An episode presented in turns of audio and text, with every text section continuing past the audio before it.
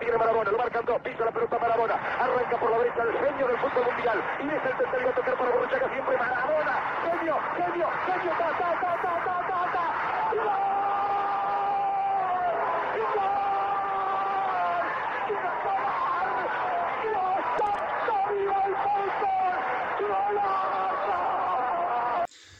Buonasera ragazzi, questa è Radio Canà, puntata 12 che ovviamente non potrà essere la puntata scanzonata di sempre per i motivi ovvi che la cronaca ci ha dato.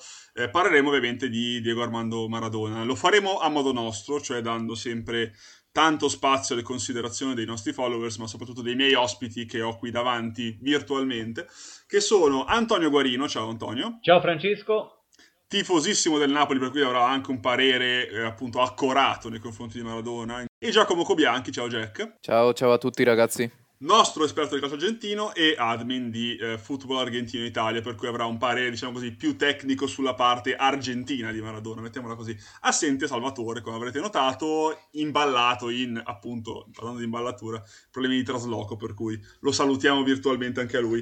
Eh, come avete sentito, ascoltatori cari, l'apertura non ha avuto la classica sigla di Radio Canà, bensì l'audio del famosissimo, di uno dei due famosissimi gol di Maradona al, al, all'inizio Inghilterra, quello qui di fatto scarta tutti.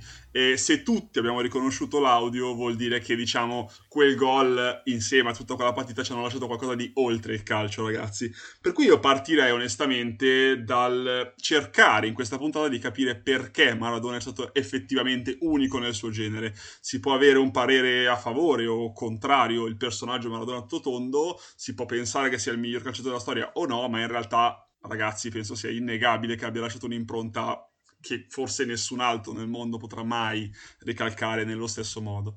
Per cui vi lascio con questa cosa per dire anzitutto un parere su cosa vi viene in mente appena citiamo la parola di Maradona. Antonio, vai tu per primo. Beh, Francesco, tu quando mi hai introdotto hai detto che sono tifoso del Napoli, quindi è inevitabile per me ovviamente abbinare a, a Maradona tutto quello che eh, ha realizzato a Napoli. E prima del suo arrivo eh, avevamo, parlo con la prima persona plurale, avevamo due Coppe Italia in bacheca e una Coppa delle Alpi, se non erro, eh, più null'altro in sostanza. Quindi Maradona sostanzialmente ha, ha scritto la storia del Napoli, eh, anzi l'ha riscritta, l'ha valorizzata e l'ha elevata a, a qualcosa che mai prima probabilmente si poteva immaginare. Due scudetti, una Coppa Italia, una Coppa UEFA, una Supercoppa italiana si può dire che l'80% della bacheca del Napoli è stata costruita e si è realizzata durante il settennato maradoniano. E, mh, poi soprattutto c'è il discorso uh, Maradona-Napoli come rapporto extracalcistico. Uh, Gianni Minà, che è stato un grande amico di Maradona, uno dei pochissimi giornalisti a cui Maradona praticamente ha affidato le sue verità e uh, le sue storie, ha definito Napoli come la città più sudamericana del mondo quindi probabilmente eh, non poteva esistere contesto migliore per Maradona eh, per, per, esprimersi, per vivere eh, il periodo migliore della sua carriera, soprattutto se consideriamo che veniva da due anni a Barcellona in cui aveva sì testato il calcio europeo ma aveva raccolto pochissimo anche in termini ambientali, non era, non era affatto amato a Barcellona, era tutto, che, tutto fuorché un idolo, e a Napoli, di cui io sono convinto lui non conoscesse tutto prima di andare a Napoli. E quando ha detto vado a Napoli per stare tranquillo, esatto, probabilmente aveva un attimo travisato l'ambiente. Sì, esatto, esatto. Io non so se gli avessero parlato davvero di Napoli fino in fondo, però comunque l'ha scelta nonostante tutto e anche Napoli ha scelto poi Maradona nonostante tutto. Se posso permettermi, forse del Barcellona, l'immagine che abbiamo tutti di Maradona di fatto è la rissa contro, se non sbaglio, il Bilbao. Esatto, esatto. Eh, la di Napoli abbiamo... Esatto, di Napoli abbiamo tutt'altra, tutt'altro parco da cui scegliere diciamo, l'immagine migliore di Maradona. Jack, invece, se, se, ti dico appunto Maradona, qual è la tua prima immagine? Immagino appunto che sia riferita a, a quanto fatto con la nazionale, però magari più in generale anche quanto è contato anche il Maradona che ha giocato in Argentina. Eh, beh, sai, io ho letto qualche anno fa un libro di Manuel Vázquez Montalbán, che non c'entra niente perché è uno spagnolo, però era ambientato in Argentina. E, e questo romanzo, che poi in realtà era un giallo, parlava di questo investigatore che va in Argentina e quando gli chiedono cos'è l'Argentina, lui dice tango e vita però Maradona. Quindi stiamo parlando di un giocatore di calcio che ha trasceso l'immagine di giocatore di calcio ed è diventato un personaggio storico, come possiamo parlare di un papa, come possiamo parlare di altre figure e quindi sicuramente c'è un Maradona per quanto ha fatto con l'Argentina, per quanto ha fatto con la nazionale e non solo, con il Boca, che entra in un certo tipo di Hall of Fame, quindi sicuramente nei giocatori più importanti della nazionale, come possiamo trovarne molti altri, perché insomma ci sono stati, penso a Passarella, penso a Battistuta, penso a tanti altri, però allo stesso tempo parliamo di un Maradona che eh, nell'ambito nazionale e non solo, ma soprattutto in Argentina, quando ha deciso di spendere una parola fuori dal campo di calcio per supportare un candidato presidente, per appoggiare una causa di un certo tipo, ha sempre avuto un peso che non si dà a un semplice calciatore, ma che si dà a una figura istituzionale, diciamo quasi. Quindi... per, infatti, per quanto mi riguarda, io ripeto, non sono, cioè, non amo tutto il pacchetto Maradona, ok? Però a contempo sono uno di quelli che dice che non si può scindere l'uomo e il calciatore, per quanto comunque no, una persona esterna non può giudicare l'uomo se non l'ha conosciuto, questo è evidente, però siamo qui a parlarne, per cui ci prendiamo questa licenza poetica, mettiamola così. Però dall'altro lato è innegabile come Maradona sia stato un fenomeno di costume vivente e vuole essere un complimento questa cosa perché chiunque al mondo ha un, un'opinione su Maradona. E questo vuol dire sia che se ne parla, se ne è parlato sin troppo, nel senso che magari se ne è parlato anche quando forse non si doveva, ma dall'altro lato vuol dire che chiunque ha una sua esperienza Maradona, che, che, l'abbia vissuto da calciatore in contemporanea, chi come me, che sono del, del 91, lo ha vissuto di fatto da post calciatore e tutto quello che ne è succeduto, e, e dai racconti dei miei genitori, ma anche semplicemente quanto ha influito nei vari aspetti. Come diceva Jack, ha anche influito in ambito politico. Eh, la mano del Dios, mh, anche qua, è un gol che separa le coscienze tra chi oh che bello quel gol fantastico, il gol più importante della storia del calcio, a chi invece dice però sì tutto bello ma un gol di mano. Ma quel gol in realtà era un, anche qua un atto di ribellione contro l'Inghilterra e c'era in ballo appunto la guerra delle Malvinas, per cui diciamo che forse è questo a rendere Maradona trasversale e unico, irripetibile. Non era appunto soltanto un calciatore, era proprio un capopopolo, un, quasi un politico, un personaggio, come diceva Jack, appunto storico dell'Argentina eh, e immagino che appunto eh, sia oltre il calcio, ma nel senso più profondo del termine. Se mi permettete, ragazzi, io ho selezionato tanti pareri di altri nostri, tra molte virgolette, colleghi, nel senso che ho letto con molto piacere i ricordi che hanno scritto, di cui hanno parlato altre persone, per darvi un altro spunto per parlare di Maradona. Per esempio, io ho seguito, so se l'avete fatto anche voi, la puntata della riserva, che è il podcast dell'ultimo uomo, che hanno dedicato a Maradona. E una delle frasi che mi ha colpito di più e che vi sottopongo con molto piacere è: Quando scompare un personaggio così universale, si è già detto così tutto che è più facile dire la propria esperienza a riguardo. Ma su Diego spuntano così tanti eh, episodi che se ne arricchisce costantemente il mito. Io credo che sia una frase che descrive probabilmente a pieno il personaggio Maradona. E io personalmente ho scoperto, e poi lascio a voi la parola, da poco, da qualche giorno, della famosa partita di Acerra, che sicuramente Antonio conosce meglio di me, che di fatto rende Maradona eh, una persona che poteva essere il capo del mondo in quel momento, ma che sceglieva di essere tra gli ultimi, perché lui tra gli ultimi ci è nato e ci è vissuto. Per cui Antonio, raccontami, racconta a tutti anzitutto quella partita e poi ti lascio la parola per una considerazione al riguardo. Certo, allora, eh, siamo al primo anno di Maradona a Napoli, quindi siamo nella stagione 84-85 e c'è da raccogliere fondi per uh, un intervento a cui un bambino uh, appunto di Acerra deve sottoporsi Uh, se non ricordo male, um, la famiglia del bambino, o comunque conoscenti della famiglia del bambino, si mettono in contatto con Puzzone, che era un calciatore del Napoli al tempo. Sì.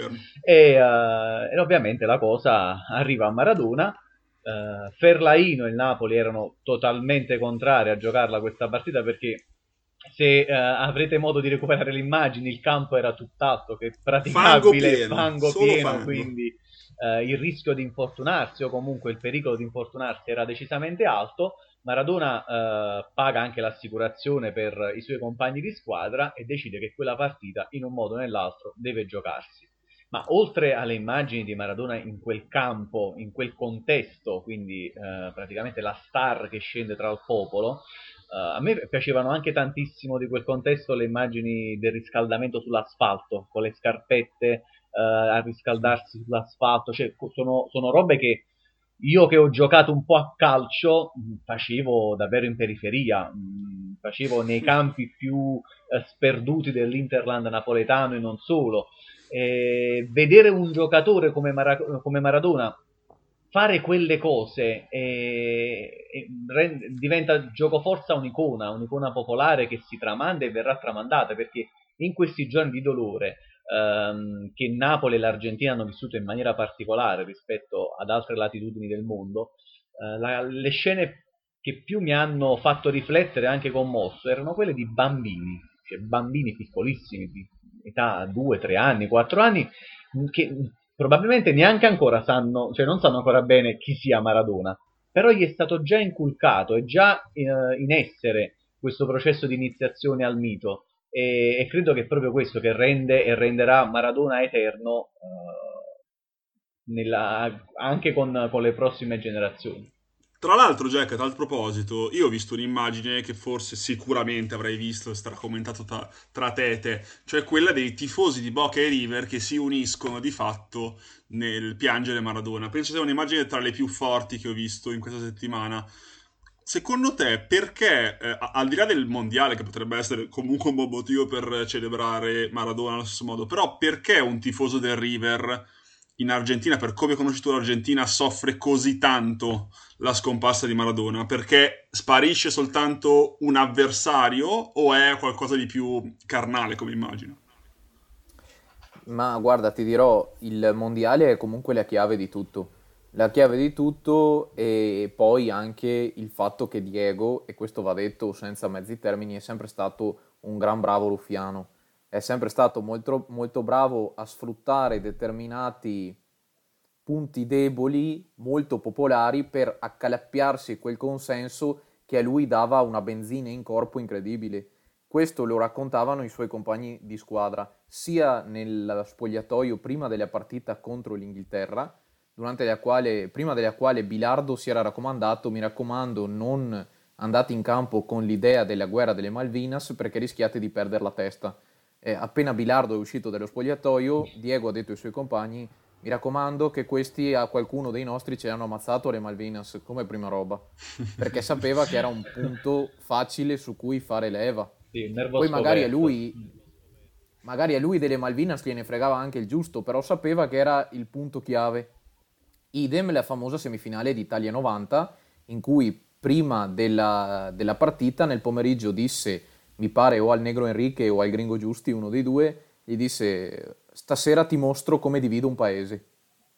Quindi magari lui, sì, avrà sentito anche la questione meridionale, il nord contro il sud, sicuramente gli stava sulle scatole, però più che altro sapeva che era un punto a suo favore da sfruttare per avere la meglio in campo la famosa guerra psicologica. Quindi sicuramente Diego è uno che ha fatto credere molto tante cose a tutti gli argentini, perché comunque tu vedi questo che va in campo prendendosi corpo di istanze popolari e, e lo vedi come un vendicatore di tante cose, anche se magari lui poi sotto sotto le sfruttava semplicemente per avere un appoggio incondizionato che è quello che diciamo viene richiesto a quelle latitudini per essere veramente un capopopolo in campo perché al di là del fattore calcistico c'è proprio un fattore psicologico, morale che guida le nazionali sudamericane che sono arci famose per essere eh, quanto più passionali e non so, è, è, quasi che il calcio è, è una questione secondaria durante le partite in questo tipo di occasioni. E tra l'altro, ragazzi, un'altra, un'altra, citazione che ho letto e che mi è molto piaciuta è stata fatta dalla rivista Contrasti, che nel suo articolo commemorativo ha aperto, eh, toccandola non pianissimo, però secondo me eh, ha fatto una descrizione didascalica del personaggio Maradona eh, ovviamente non voleva essere una descrizione completa del personaggio, ma che secondo me in poche parole inquadra le tante dicotomie che hanno caratterizzato Maradona e hanno aperto esattamente con queste parole il, l'articolo, per cui ci tengo a leggervelo. Populista e terzomondista, invocato come un dio terreno ed esecrato come un diavolo, caro a capi di Stato e di governo, ma nemico dei potenti dell'UEFA, eroe popolare, ma anche amico dei camorristi, leader in campo e prigioniero di vizi e debolezze della vita privata. Io penso che sia una delle 46.000 sintesi perfette per descrivere il personaggio. Certo, certo. Eh, la cosa che mi ha colpito un sacco è che tu, tantissime testate, tutti i personaggi che ne hanno parlato, hanno centrato quantomeno un punto chiave per parlarne. Per cui secondo voi questa descrizione è semplicistica oppure in poche parole, come secondo me, spoiler, eh, descrive il personaggio in maniera quasi ineccepibile? Poi c'è da descrivere tutta una serie di contesti. Antonio? Guarda Francesco, io in, in apertura ti dicevo proprio questo, che eh, Maradona è stato amato nonostante tutto. Quindi quel nonostante tutto contiene al suo interno le contraddizioni della, della sua vita privata, delle sue frequentazioni. Uh, per esempio, tu prima parlavi di Maradona politico. Io credo che Maradona, più che politico, in senso proprio di attivismo, perché Maradona non faceva politica, però era un ribelle, perché conoscendo le dinamiche, e questo era un pregio ovviamente da parte sua, come evidenziava Jack, eh, le sfruttava a suo, a suo favore e dava comunque eh, spazio a quel suo sentimento popolare, insomma, di essere vicino ai più deboli, e di essere vicino a delle cause che sicuramente non facevano piacere ai potenti del mondo, del calcio e non solo, e per questo ha pagato, ha ampiamente pagato, eh, e da qui nasce quel nonostante tutto di cui ti facevo riferimento. Maradona non si può separare eh, io credo che non si possano separare il Maradona calciatore e il Maradona uomo, inteso come vizi, contraddizioni, errori, cose belle che ha fatto. Però non bisogna mai far prevalere, dal mio punto di vista, l'una sull'altra, o comunque quello che ha fatto fuori dal campo su quello che ha fatto in campo. Perché se noi siamo qui oggi a ricordarlo in quanto icona, in primis è per quello che ha fatto in campo. E quindi in quanto arte, lui ha reso il calcio, ha estremizzato probabilmente il calcio quanto arte individualista, che poi se ci pensate eravamo in una fase in cui venivamo dal calcio orange, in cui quindi il gioco del calcio era l'esaltazione contraria, opposta dell'individualismo, è arrivato Maradona e ne ha riscritto completamente i canoni in chiave individualista. Quindi anche qui sta la sua ribellione. E anche qui credo eh, che appunto ci si debba interrogare sul, eh, sul preservare l'arte che lui ha tramandato, far prevalere quello senza ovviamente mai dimenticare, cioè nessuno deve santificare Maradona, Maradona non va santificato, però va, tra virgolette, tutelato da parte di chi eh, vuole demitizzarlo, perché la gente di Maradona ama tutto, lo ama nonostante tutto, e quindi la descrizione che tu facevi di contrasti è assolutamente, diciamo, completa, è esaustiva in tal senso. Infatti Antonio, io quando parlo del fatto che non amo tutto il pacchetto Maradona, intendo appunto che non avendo senso separare le, le, le due componenti uomo e calciatore, non me la sento per come sono fatto io come persona di sentire Maradona una persona affine a me e quindi a descrivermi, sia perché non l'ho vissuto in contemporanea, sia perché alcune cose sono innegabilmente separatorie tra chi lo ama a prescindere chi non se la fa andare giù, io sono il secondo. Però, ripeto, è innegabile quanto lui ha fatto, per cui siamo qua a celebrarlo con me presente anche per questo, perché sarebbe da ipocriti poi dire il contrario. Jack, invece, secondo te questo tipo di descrizione lascia tante cose per strada o è didascalica in, in maniera, diciamo, sintetica, quindi rispondente tanto alla realtà? Beh, eh, sì, diciamo che Diego è Diego fin da quando, fin da quando è un bambino perché c'ha quella componente di megalomania mista a una grande consapevolezza dei propri mezzi che ha fin da quando gli fanno quella ripresa da bambino in cui dice voglio andare al mondiale e vincerlo. Sì, sì, sì. E dopo lui raccontava che il suo primo stipendio con le Argentinos Juniors, nonostante magari lui viveva in mezzo al nulla, quindi sicuramente quei soldi lì gli sarebbero serviti per mille altre cose, però prende sua mamma, va in un eh, locale, si mangiano una pizza e una Coca-Cola e quindi praticamente vengono sprecati. Cioè, Diego è sempre stato uno, un giocatore a, a seguito dell'uomo che parte dal nulla e si trova grazie a delle doti talmente tanto straripanti che non ha neanche molto bisogno di allenarle, ad avere di tutto e di più anche troppo rispetto a quanto lui potesse sognare di avere. E quindi da lì viene poi il gusto per il vizio, il gusto per... ma anche non solo per il vizio, perché quando ne, lui ne aveva talmente tanti che era capace di spendere 10 milioni in cocaina, così come 20 in beneficenza a, a poveri che magari non erano neanche poveri, al, a, di dare 500 mila lire al, al falso invalido all'angolo della strada senza sapere che lo stava fregando perché tanto gli uscivano dalle tasche. Cioè, questa sregolatezza e in, incapacità di gestione nasce da, dal suo DNA in tutto, perché se Diego fosse stato, se Maradona fosse un giocatore che è regolato, che sa usare la testa, non scarta sei inglesi per andare in porta, la passa e fa qualcos'altro. E idem nella vita, idem nella vita, perché se sei uno che ha, che ha un po' di regolatezza, quando sei dentro nella cocaina fino a un certo punto chiedi aiuto, quando ti stai manicando con personaggi particolari, chiedi aiuto. Invece lui fino alla fine è sempre stato uno che eh, nel, suo, nel suo andare navigare a vista a seconda di come gli girava la giornata o il periodo, eh, è sempre stato un uomo senza bussola, fino alla fine. A me ha colpito molto, ho visto di recente il documentario su Netflix eh, Diego Maradona, eh, che consiglio a chi non l'ha visto, voi sicuramente l'avrete vista.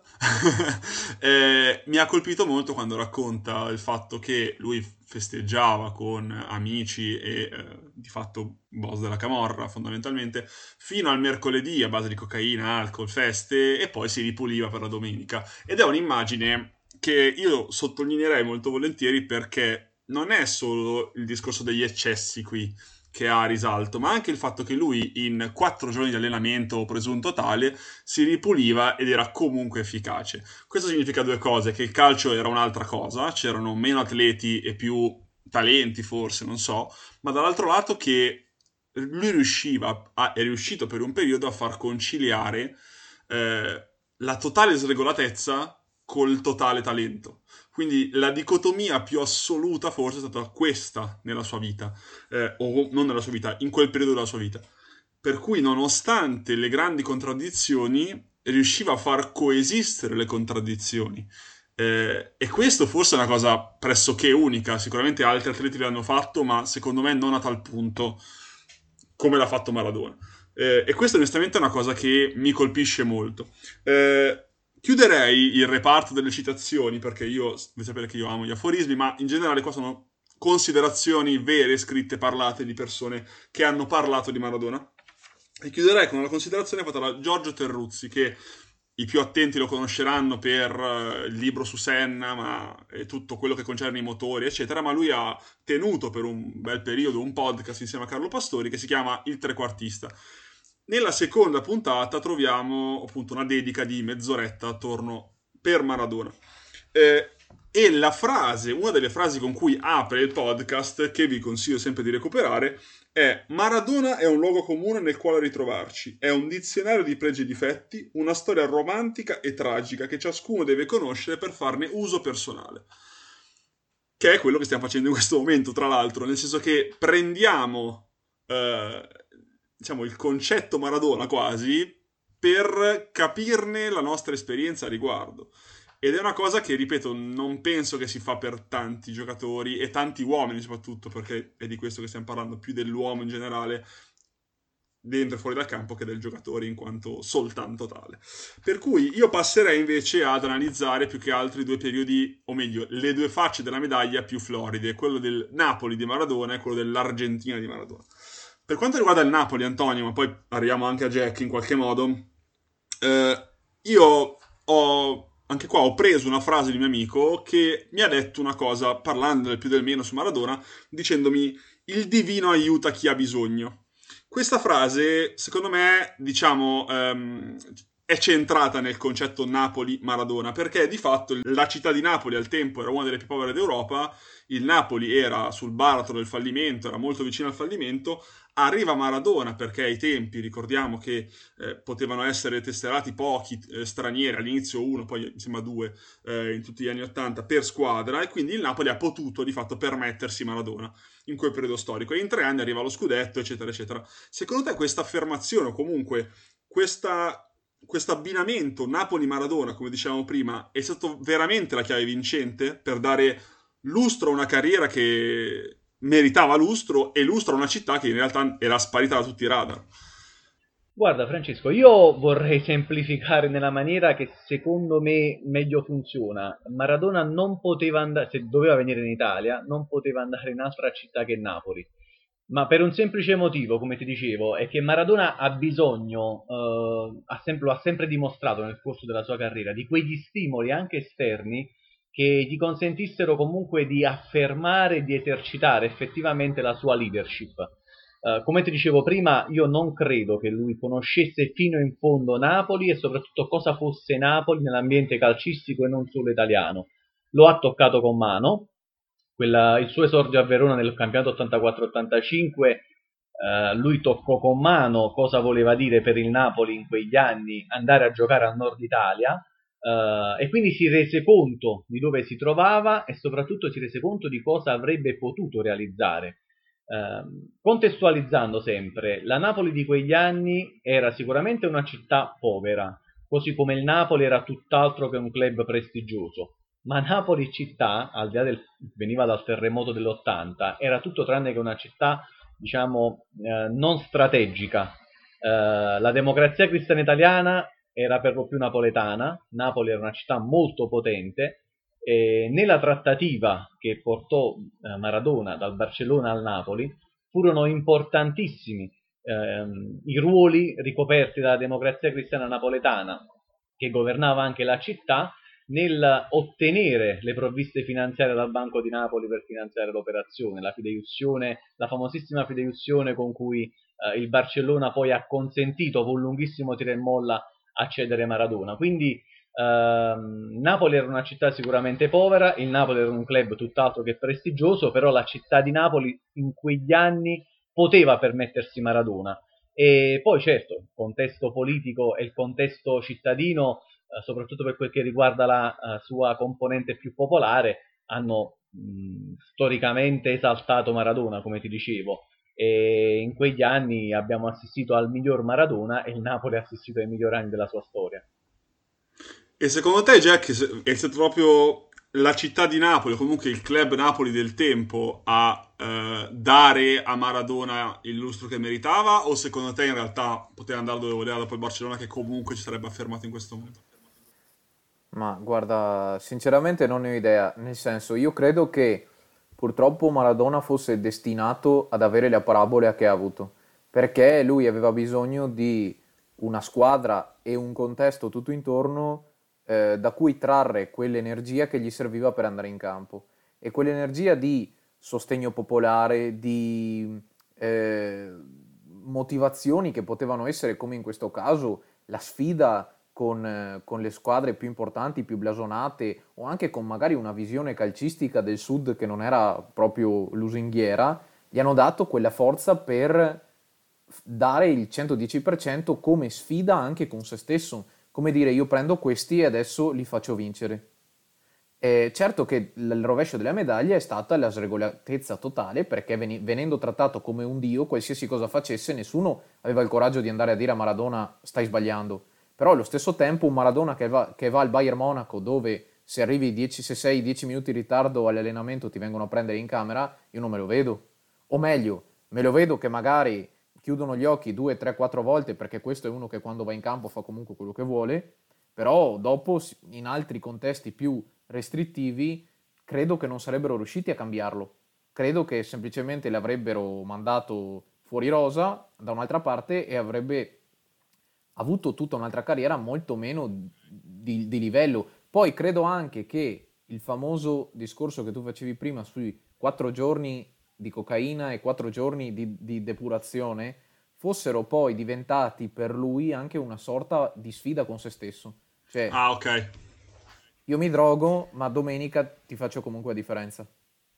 Perché lui era uno di questo, aveva questo tipo di pensiero. Tra l'altro, no, tra l'altro Giacomo, uh, ri- ripercorrendo quel periodo, che erano comunque, mi pare, gli ultimi due o tre anni a Napoli, soprattutto in cui la sua dipendenza dalla cocaina era, era diventata, aveva raggiunto i livelli più alti, um, noi parliamo sempre di Napoli e Maradona come un rapporto d'amore, una storia d'amore, però in realtà gli ultimi anni di Maradona, eh, chi, ha, chi, ha, visto e chi vedrà, anche soprattutto il documentario uh, di Capadia, um, certificano in realtà che a un certo punto, c'è un'altra citazione di Ferlaino, che dice io sono stato il carceriere di Maradona, certifica a un certo punto che probabilmente eh, quella storia eh, d'amore o comunque quella, quel percorso fatto insieme eh, era arrivato al termine, Maradona voleva andare via, si era reso conto, desiderava a tutti gli effetti un ambiente effettivamente più tranquillo, comunque diverso, ma anche perché aveva capito che il suo fisico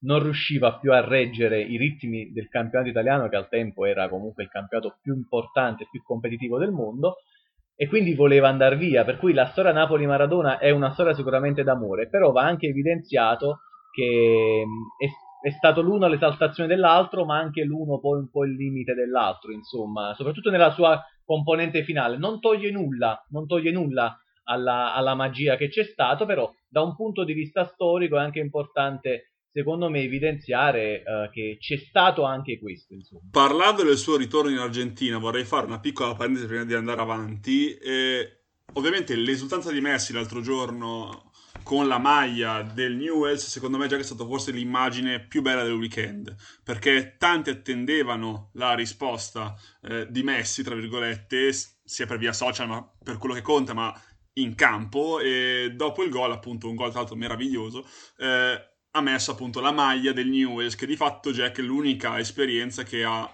tra virgolette condiviso eh, con Maradona, nel senso che più o meno in quegli anni Messi era nelle giovanili, anzi era proprio piccolissimo e Maradona giocava eh, appunto tornava in Argentina prima di fare il mondiale. Come l'hai vissuto questo tipo di esultanza? Ti è piaciuto il suo modo di celebrarlo? E poi passiamo all'Argentina di Maradona. Sì, ci sono rimasto, ti dirò, perché non me l'aspettavo, cioè mi aspettavo sono che sincero. se avesse segnato avrebbe fatto un qualche gesto, però non aspettavo la maglia del Newells, e anche perché ha fatto impazzire letteralmente tutti i tifosi del Newells, eccetera, eccetera. Tra l'altro il Barcellona dovrà pagare una bella multa per aver mostrato un, un altro sponsor tecnico, un altro Ah, non lo sapevo. sponsor. Sì, sì, Ah, sì, è vero, perché era Adidas, giusto, è vero. Per aver mostrato un altro sponsor tecnico e un altro sponsor commerciale, cioè Yamaha senza autorizzazione, si dovranno pagare una bella penale, non so di quanto, però vedevo che lo riportava ieri Diario Le. Però ti dirò, è stata una bellissima, una bellissima esultanza. Tra l'altro il gol di Messi è molto simile all'unico Esatto, gol che ha fatto. Diego con il Newell's. Lo E- diceva oggi a Dani, volevo riportartela questa cosa. Mm, molto bello, sì. È solo che Diego ha fatto, un diagonale destro sotto l'incrocio dal limite. E cosa ti devo dire? A, a Rosario Diego è rimasto molto nei cuori della gente, anche se ha fatto solo 5 partite, perché lui stesso, sempre al netto del fatto che Diego è un gran ruffiano, però lui stesso si è, si è definito sempre in debito con la città di Rosario, con il Newell's, perché sono stati gli unici a dargli credibilità e, e a dargli supporto quando lui ha voluto ritornare in patria per rimettersi in andamento dopo insomma, l'esperienza di Siviglia che non era stata chissà che. E certo non, non- non possiamo fare a meno di, di- di- di confrontare i due, i due giocatori se ancora ve ne fosse bisogno, però questo è un lascito spirituale molto importante che ti fa anche capire come magari al di là di le, di tutti i paragoni che vengono fatti, i confronti a volte anche impietosi tra i due giocatori, si cerca sempre di dire chi sia meglio di chi, probabilmente Messi a, a Maradona ha voluto molto bene, ha imparato molto e- ed è stato, insomma, nel bene o nel male, un suo successore direi più che degno, al netto della sfortuna con la nazionale, però comunque che in 30 anni si potessero vedere due giocatori così nella stessa, nella Ah, no, stessa certo. nazionale non è che capiti molto spesso. Certo. E tra l'altro Coppa America che sarà la prossima competizione che disputerà l'Argentina in casa, per cui sarebbe oltre il bello veder trionfare l'Argentina, Eh sì. però diciamo che aspetteremo molto volentieri quel momento, ma tiferemo un po' Argentina, ecco, Tut- anzi tiferemo Argentina appunto perché non c'è l'Italia per cui lo tifiamo. Eh, passando all'Argentina, eh, il mondiale poi dell'86, eh, ho sbagliato, lo scudetto dell'86 a Napoli di fatto ridà a Maradona la gioia che gli fu privata dalla non convocazione al mondiale eh, dello- del 78 perché dice appunto non mi hanno convocato la mia gioia più grande in questo momento è lo scudetto a Napoli poi vincerà il mondiale e tutto sarà ancora più bello ma in effetti Jack in quel mondiale lui non fu convocato e ci fu una movimentazione polare ho letto eh, perché tanti volevano questo piccolo diciottenne ah, no, no quanti ne aveva? aveva sì 18 anni Sì, sì, 18. diciotto. Non Sì. ancora 18. Sì. Esatto, per cui Jack, secondo te a quel tempo eh, era più il voler vedere il nuovo talento del calcio argentino o effettivamente poteva meritare eh, al tempo quel tipo di convocazione? Quindi è stata veramente una privazione oppure in realtà tutto sommato poteva starci non convocarlo?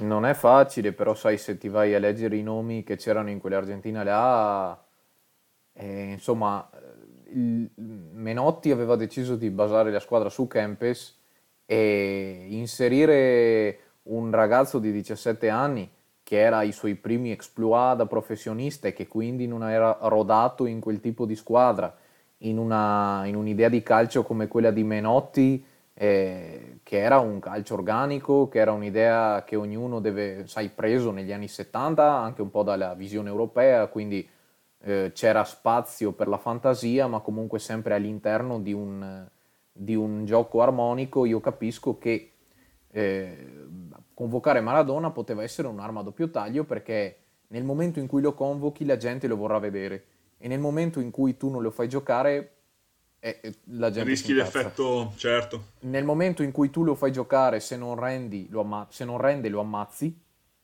E, e- e se invece magari fa bene, però è una mina vagante fuori controllo, rischia di, di perdere tutto il gioco della squadra. Ma guarda, è, è lo stesso parere che ho avuto anch'io leggendolo. Nel 78, secondo me, sacrificò Maradona in nome di una squadra che lui aveva ben già in testa, con dei nomi comunque importanti e basata su di un uomo che all'epoca era il top che il, calcio argentino avesse mai visto in attacco.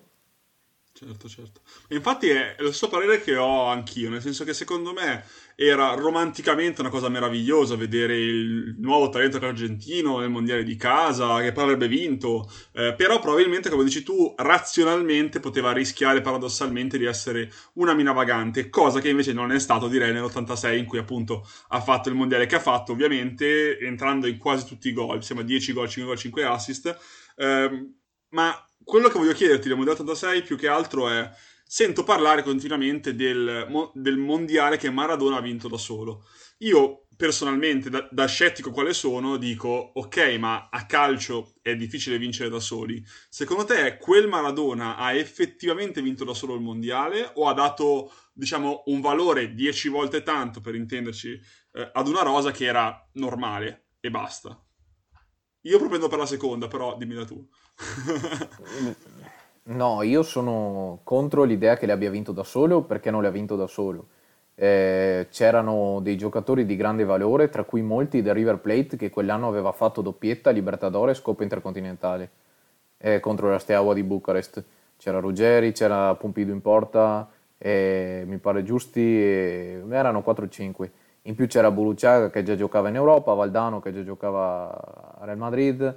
Eh, certo, mh, fu bravissimo Bilardo, che era un, un allenatore molto, molto alla capello, diciamo, molto pragmatico, a costruire una squadra dove in 10 seguivano delle direttive millimetriche e, e uno era Maradona e faceva quello che voleva. Chiaro che risalta perché il suo gioco era fatto per far risaltare Diego, però per, per dare possibilità a Maradona di muoversi per tutto il campo e fare quello che voleva, gli altri non potevano certamente prendere molta iniziativa né brillare, tant'è che uno come Valdano si è dovuto accontentare di fare il centravanti che apriva gli spazi, di fare gli appoggi, di recuperare sul terzino che partiva, eccetera, eccetera. È, è chiaro che eh, in, un- in una squadra dove vuoi lasciare totale libertà di movimento a un giocatore, gli altri, gli altri si devono sacrificare.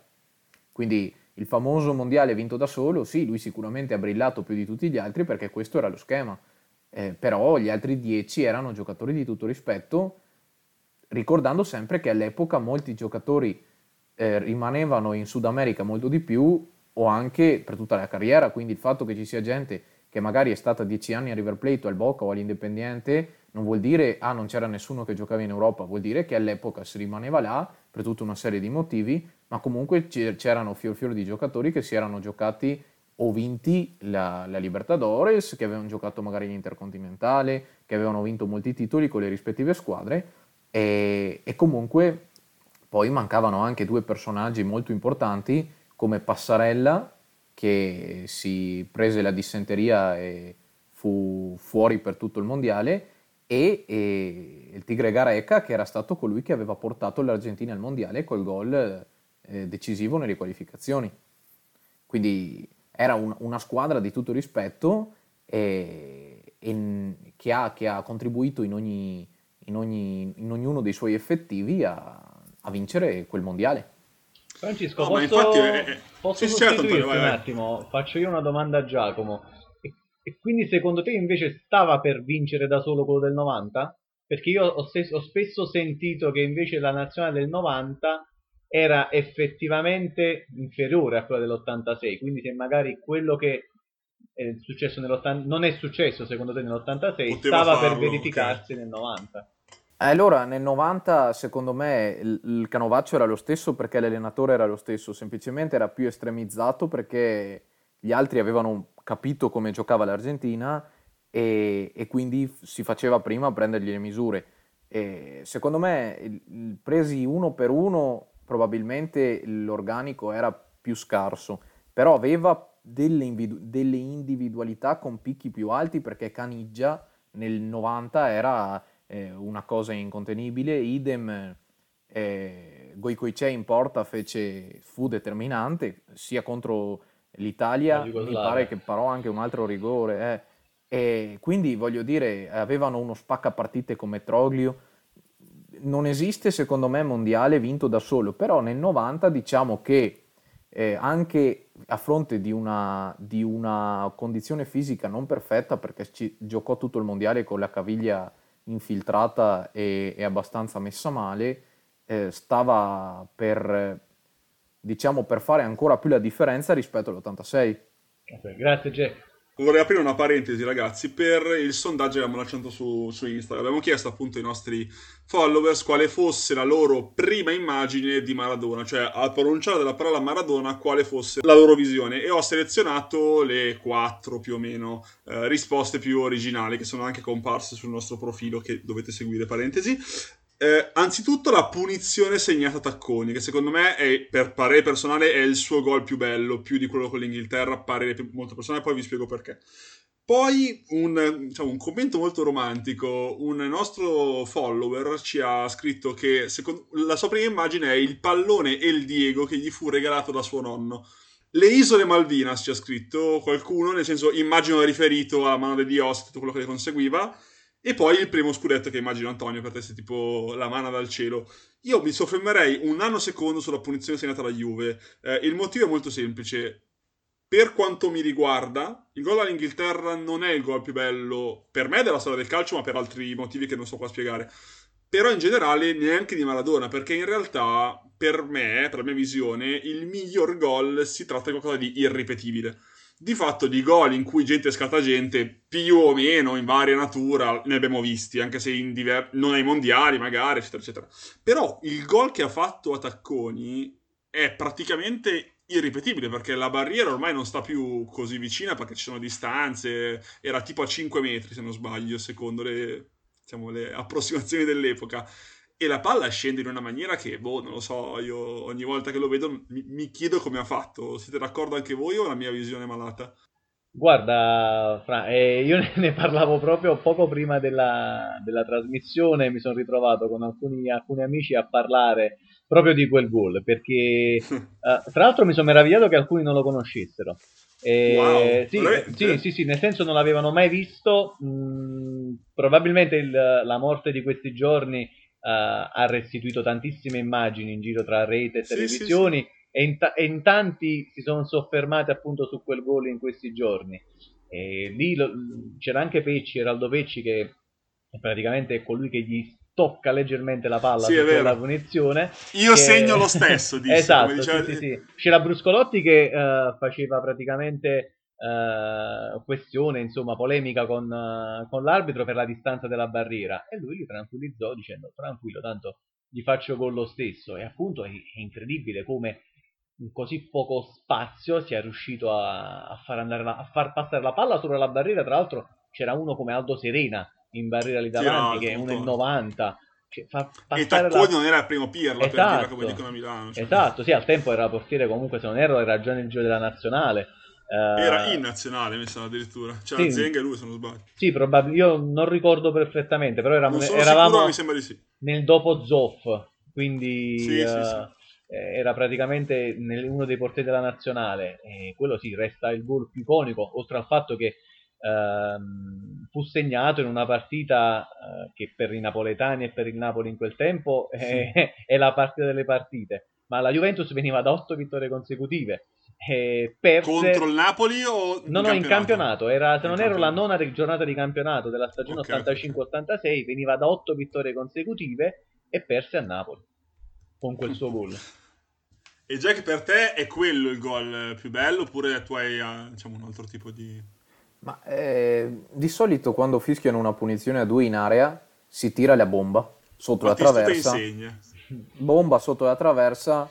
Eh, io mi ricordo anche un Tevez po- pochi anni fa ad Empoli, che è una delle ultime punizioni a due in area che credo di aver visto in Serie A, poi io magari non vedo tante, tante partite, però un Tevez a Empoli, eh, mi ricordo un Richelme contro l'Atletico Raffaele, che lui era un professionista nel, nel rompere le balle all'arbitro perché c'era troppo poca distanza, troppo poca distanza, insomma fa, fa, mettere talmente tanto male gli uomini che sono tutti sulla barriera che poi tira mentre nessuno se ne accorge e li mette sotto l'incrocio, cioè sotto la traversa, però eh, tirare a giro da lì sul primo palo, neanche sul secondo, che magari uno dice li metto a giro sul secondo, eh, mi chiedo fisicamente come sia stato possibile, probabilmente il pallone era più pesante e quindi eh, al giorno d'oggi non sarebbe possibile perché non scende così velocemente poi se non mi ricordo male era un campo anche abbastanza fangoso, quindi sì, magari era, era bagnato il pallone, tutto quanto. Poi Diego era un giocatore molto basso, quindi il baricentro basso, ha potuto piegarsi. E altra cosa, oltre ad essere basso lui, comunque il suo punto di vista sulla porta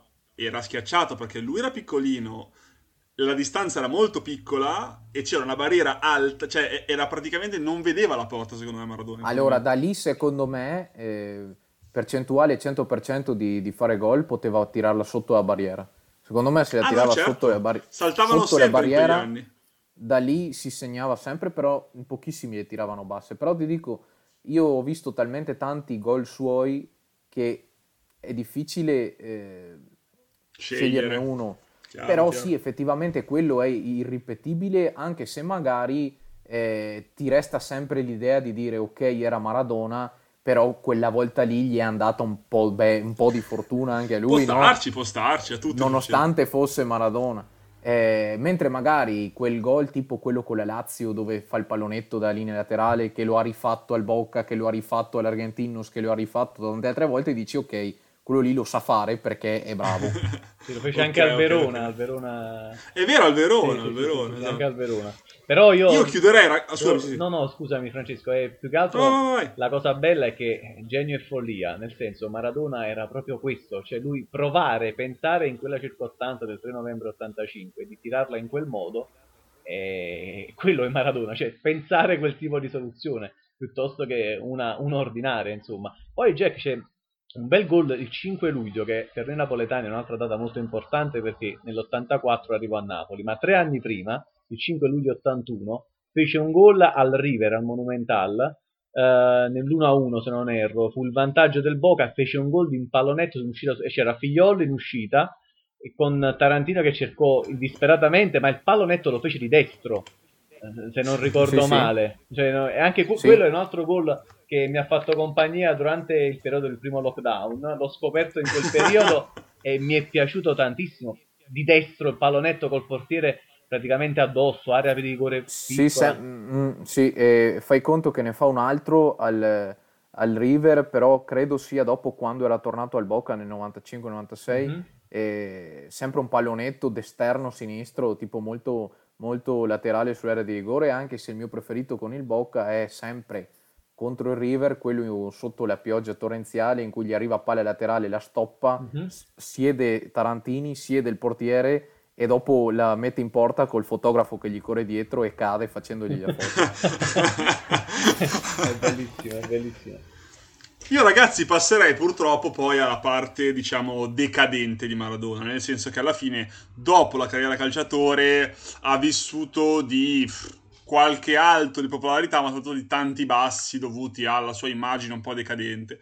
E io onestamente mi soffermerei su questa cosa per dire che in effetti, a mio avviso, poi chiederò la vostra, per essere anche un po' mito, leggenda, una parte decadente è quasi parte del pacchetto, nel senso che mh, probabilmente Maradona è stato Maradona anche e soprattutto per la sua decadenza, che ne ha, fatto, ne ha accentuato forse l'affetto da parte della gente che prima lo amate e poi l'ha visto distruggersi con le sue mani. Questa è una visione anche qua molto mia allegorica o secondo voi in effetti faceva parte, la dannazione ha fatto parte del suo mito? Il, il, dio umano, il cosiddetto dio umano, cioè nel senso che la gente l'ha visto in campo eh, realizzare delle cose prima mai viste, quindi ha fatto sognare la gente in campo, ma al di fuori del campo e soprattutto dopo che ha smesso di giocare eh, è uscito fuori il suo lato umano, dannato, cioè Maradona prima di lasciarci eh, mercoledì scorso penso che abbia scansato almeno altre due morti Uh, quindi, sicuramente una vent'anni fa, l'altro eh, non me esatto, a Cuba, sì. a Cuba, gli, hanno salvato, gli hanno salvato la vita in un modo probabilmente miracoloso, uh, eh, 2000-2001 se non erro. Quindi sì, si tratta sostanzialmente di rendere umano qualcosa che la gente ha sempre divinizzato e quindi scendere anche in questo caso nella dannazione della sua vita personale a livello del popolo, a livello della gente comune.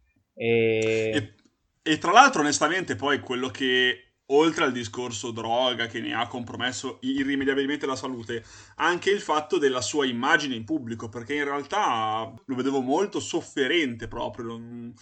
Anche il fatto che sedesse su un trono a, sullo stato della Guinea della Plata o che si facesse ritrarre so, in maniera in pose spesso discutibili, anche se non sbaglio era al mondiale già quando urlava in preda quasi a una diavoleria. Una invocava quasi, cioè, sembrava un po' un rito satanico, era un po' fuori di sé, ecco. sì, sì, il mondiale è l'ultimo, 2018. Esatto, diciamo che esatto, è stato un po' un insieme di immagini che mi hanno fatto quasi pietà di Maradona, e mi spiace dirlo, eh, è quasi messo in ridicolo a volte. Eh, nonostante questo, nessuno ha perso veramente l'amore verso Maradona, e anche questa figura, diciamo così, ha fatto parte del mito. Eh, e questa volta mi rivolgo anche a Jack. Secondo te eh, anche questo era Maradona oppure diciamo è una pagina che lui cancellerebbe volentieri? Beh, eh, allora, secondo me il, il, destino ideale di Maradona dopo aver giocato era quello di diventare un, non so come definirlo, un mental coach barra un PR di tutte le nazionali argentine. Io l'ho visto andare di, in accompagnamento a volte eh, con la federazione, a volte privatamente lui alle Olimpiadi del 2008, in varie, in varie eh, manifestazioni e competizioni con varie nazionali, quindi quella di calcio, quella di hockey su prato, quella di mm, pallanuoto, quella di rugby. E, e quando ti entra Maradona nello spogliatoio prima della partita, e ti dice dai ragazzi mi raccomando andate fuori, eh, difendete la maglia della nazionale eccetera eccetera, tu esci e spacchi tutto. Oppure hai perso una partita, entra Maradona, ti dice hai giocato bene, fregatene dai che hai difeso la nostra maglia, è tutta un'altra storia. Secondo me lui doveva avere quel, quella figura lì di portabandiera. Dove è stato il problema? Il problema sono stati i suoi, i suoi attori attriti di vecchia data con eh, i vertici dell'AFA nella figura di Grondona e che poi si è provato a limare dandogli la panchina della nazionale e anche lì è stata una mossa suicida perché se per vent'anni hai litigato non è che con una mossa grande vai a pari di vent'anni, doveva essere una cosa graduale. Tant'è che poi quando andò male il mondiale eh, si peggiorarono ancora le fratture proprio a causa di questa cosa. Secondo me poi tutto quello che ne è venuto dopo è stato un grande equivoco eh, umano e calcistico perché secondo me Maradona non aveva la stoffa dell'allenatore, aveva la stoffa del motivatore, aveva la stoffa del dire quello che ti dice un'altra persona, se te lo dico io che sono Maradona, tu vai fuori e spacchi tutto. Poteva starci. E lì lui, lui si doveva muovere lì. Tant'è che adesso, perché funzionava bene, tra virgolette, a Gimnasia? Perché a Gimnasia lui aveva eh, Mendez, che era il suo secondo, che era uno che ha fatto tanti anni il calciatore in Argentina, ha studiato per fare l'allenatore, ha fatto il vice allenatore tanti anni e quindi si occupava della parte meramente tattica. Però se eh, poi la formazione invece di darla a Mendez la da Maradona, gli altri scendono in campo carichi a mille. Certo, Quello era il punto. Quello era il punto, perché poi è chiaro è, do, dove sono stati i paesi in cui è stato più riconosciuto a livello allenatoriale? Eh, gli Emirati, Dubai, Qatar, dove non c'è posti lì, tradizione do, dove eh, hai capito? Anche in Messico Maradona andò abbastanza bene, se sì, non erro, giusto? In Messico andò bene, ma anche lì grazie al suo essere istrionico, uh-huh. perché comunque eh, della sua esperienza in Messico cosa si ricordano? I balletti a bordo campo, la cumbia in spogliatoio, eccetera, eccetera. Cioè, secondo me lui doveva puntare su quell'atto istrionico lì, unito al suo grande orgoglio e patriottismo nazionale, che gli avrebbe consentito anche di risparmiarsi qualche, qualche, dispiacere perché sicuramente non è bello se ti chiamano a fare l'allenatore e tu hai sempre la sensazione che ti stiano chiamando solo come figurina. Certo, esatto. Mhm. Quindi Questo sicuramente vero, si, sì. trattava, si, trattava, di un uomo che ha avuto poi i suoi, i suoi fantasmi e i suoi problemi interiori, tant'è che poi negli ultimi tempi venne preso da depressione, si diceva insomma che aveva spostato la sua dipendenza sull'alcol, i farmaci antidepressivi, eccetera, eccetera unito anche al fatto che eh, ti arrivano i 60 anni, ma come disse in un'intervista da Fazio che ho visto un paio di giorni fa, lui ha detto eh, io aveva all'epoca tipo 56 o 57 anni, ma è come se ne avessi 85-86. Quando, quando sai di avere stravissuto e, e, e, arrivi a questo punto della tua, della tua vita in cui non puoi più fare quello per cui hai dominato il mondo, e cioè il calciatore, e l'altro modo con cui ti fanno entrare dalla porta di servizio nel mondo del calcio è qualcosa che non ti risulta affine, è chiaro che eh, soldi, fama, il nome possono far poco. La, la, depressione è un brutto mostro, considerando anche poi le sue vicende familiari che non erano proprio lineari vero, e, e, ed idilliache, ecco. E quindi magari si è trovato in un punto della vita in cui avrebbe voluto aver sistemato le cose con i figli, con la moglie, l'ex moglie e i nipoti e quello che è, e, e, avere un ruolo nel mondo del calcio che riconoscesse le sue effettive capacità oltre il giocatore, non si è trovato né con uno né con l'altro. E tra l'altro mh, una cosa che mi ha molto colpito del documentario che parlavamo prima di Capadia anche, sono anche le parole della sorella. La sorella che dice che da quando ha 15 anni mio fratello non è libero. Ed è una frase breve, ma di una violenza, se ci pensate, pazzesca perché lui di fatto dai 15 anni fino ai 60 non ha mai avuto modo di essere veramente libero un giorno dalla sua vita in quei 45 anni. E la cosa che poi mh, mi colpisce molto è anche l'intervista che si vede nel, nel, documentario che fa nel 2004, se non sbaglio a TV4, era una TV, se non sbaglio argentina, però Jack correggimi se sbaglio, in cui lui di fatto è appena uscito dalla, dalla clinica che ne cura i problemi psichiatrici, perché non era molto una clinica tossicodipendente, in cui lui, lui di fatto si vede... Eh, parlare a cuore aperto al presentatore in maniera quasi eh, confidenziale, eppure era davanti ed è veramente un uomo distrutto, aveva ancora 44 anni, 45 anni. E onestamente essere Maradona non sarebbe stato facile, penso, per nessuno. Ehm, per cui io, come penso tutti, non so quanto valga la pena effettivamente essere il più grande di tutti, ma aver sofferto così tanto.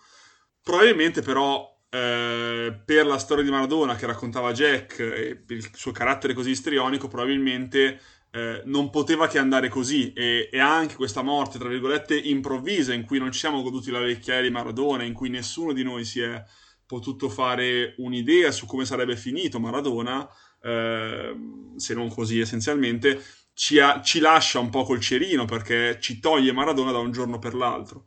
Eh, e questo forse è una morte da mito da un certo punto di vista, dall'altro punto di vista però dici però che peccato aveva solo 60 anni.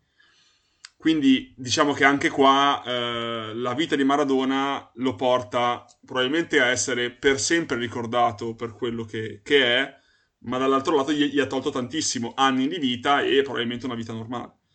Sì, Jack prima l'ha evidenziato, diceva che probabilmente comunque avrebbe voluto vivere questi ultimi anni in una maniera decisamente esatto. diversa, avrebbe voluto raccogliere, insomma, tirare le somme con un risultato decisamente diverso.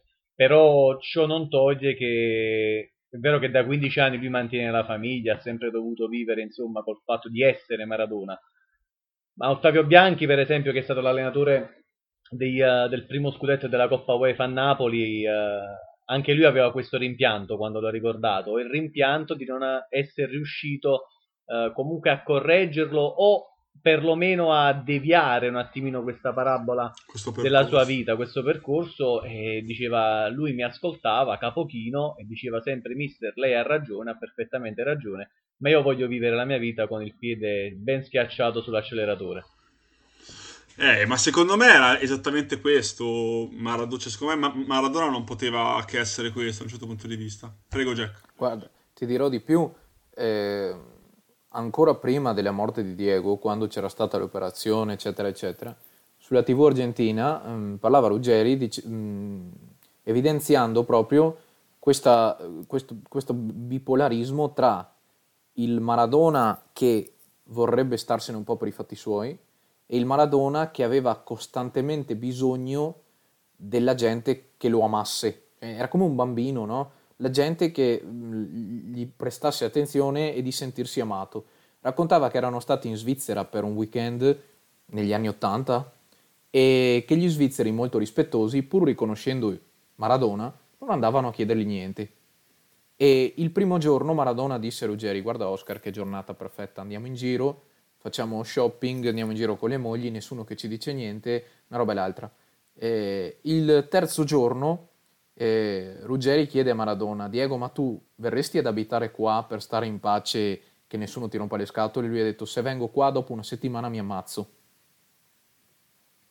C'era questo, questo rimbalzare costantemente tra lo stress della celebrità, ma anche la fame di fama no? che tutti questi personaggi di un certo tipo, ancora di più chi ha umili origini, eh, hanno perché la più grande paura di Maradona era quella di che si dimenticassero di lui, di non essere amato, di, di, di, di non avere più dimostrazioni d'affetto, eccetera, eccetera, o di essere cercato solo per l'utilità e non in quanto Diego Maradona. Eh, sai, un certo tipo di dilemma umano non indifferente. Infatti, quando poi hanno chiesto a Ruggeri, ma tu avresti voluto essere Maradona? Lui ha detto mai nella vita. Eh, ti credo. Sì, c'è, esatto. C'è quella frase anche di Signorini, Jack, che immagino conosci, quella nel documentario in cui dice che esistevano, sì. esistevano Diego e Maradona. Con Diego sarei andato ovunque, con Maradona non avrei fatto neanche un passo. Ma ci credo, ma è esattamente questo. Erano probabilmente due persone completamente opposte, il personaggio pubblico e il Diego magari po' più silenzioso, un ragazzo, tra l'altro racco- lo racconta come un ragazzo normalissimo nel, nell'intimità, tra virgolette, nel, però poi ovviamente come diceva anche Jack e anche tu Antonio probabilmente la popolarità gli è piaciuta eh, l'ha anche sfruttata per, per, una rivalsa sociale ma di fatto lo, ha anche un po' distrutto ecco. Eh, ragazzi siamo arrivati in fondo a questo fantastico memoriale che ci tenevo a fare con voi e anche Salvo che purtroppo come dicevamo non, non è presente e onestamente sono felice che abbiamo toccato tutti i punti, sia quelli che riteniamo universalmente accettati che quelli che magari se ne parla sempre fugacemente. Ecco, sono felice di questo. Per cui grazie mille Antonio. Grazie a te Francesco, grazie mille per l'invito. E grazie mille a Jack, solito grande esperto di quando si parla di Argentina.